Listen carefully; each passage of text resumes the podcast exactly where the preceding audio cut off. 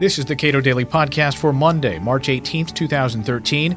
I'm Caleb Brown. Our scholarship tax credit programs welfare for the wealthy. Jason Bedrick is a visiting policy analyst at the Cato Institute. He argues that scholarship tax credits overwhelmingly help children from low income families. As for scholarship donors, he says at best they break even. There are 14 scholarship tax credit programs around the country uh, which grant tax credits to either corporations or individuals or both for donations to nonprofit scholarship organizations. And these scholarship organizations fund generally low income students and some middle income students to attend non public schools. A couple weeks ago, Valerie Strauss at the Washington Post argued that these programs constituted welfare for the wealthy because uh, two reasons. One, that the donors are somehow benefiting by receiving a tax credit, and secondly, that uh, the students themselves are are wealthy because she argued that the scholarships don't cover the full cost of tuition. Uh, she said poor families can't make up the difference, only wealthy families can.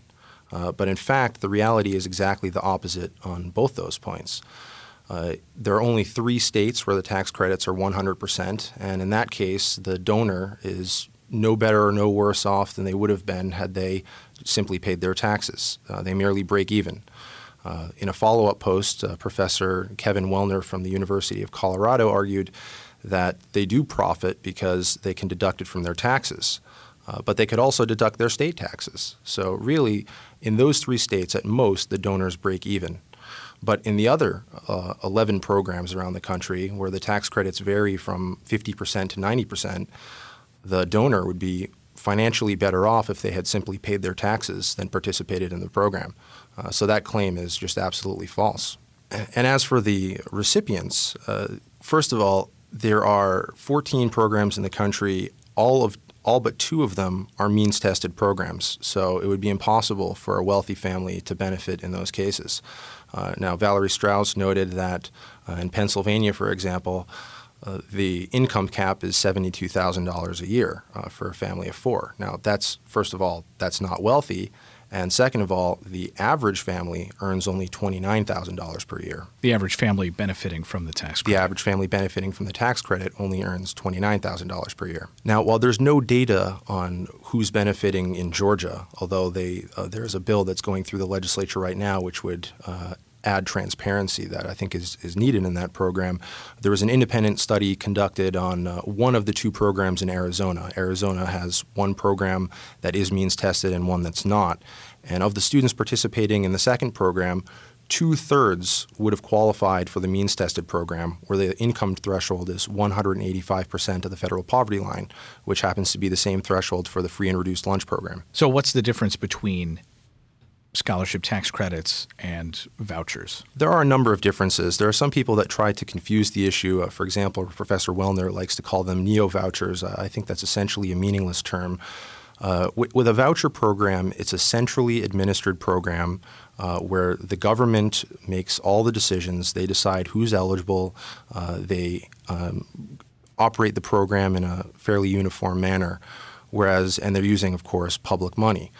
By contrast, scholarship tax credit programs use private money. Uh, the U.S. Supreme Court a few years ago, and uh, the only state courts uh, to address the, the issue, have ruled that whether or not uh, an individual's contribution uh, qualifies for a tax deduction or for a tax credit, it doesn't become public money until it has reached the tax collector's hand.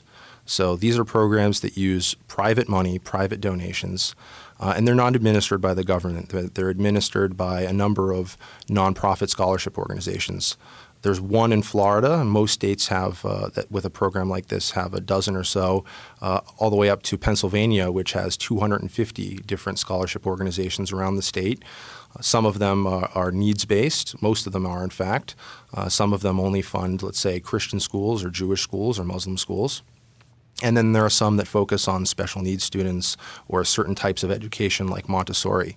Uh, so the, the programs, in terms of their constitutionality, in terms of their funding mechanism, and in terms of their administration, are actually quite different, even though the effect of the programs is essentially the same. It's hard to feel any kind of sympathy, of course, for wealthy families who benefit from these kinds of programs because wealthy families always have uh, more choices than people uh, without a great deal of wealth. But how does a program like this get us to or move us down the road toward a truly free market in education? Well, that's exactly right. You know, wealthy families already have school choice. They can choose to live in a district that has a high performing public school. Uh, or they can choose to send their children to a private school uh, so they can afford it. Uh, so while I'd like to move in uh, I'd like to move in a direction where we have universal school choice, recognizing that there are limited resources. I think it's important to target those uh, families who have the fewest choices. And so, scholarship tax credit programs are a way of allowing family, empowering uh, low income families to best meet the individual needs of their children. Jason Bedrick is a visiting policy analyst at the Cato Institute. You can read more of his work at cato.org.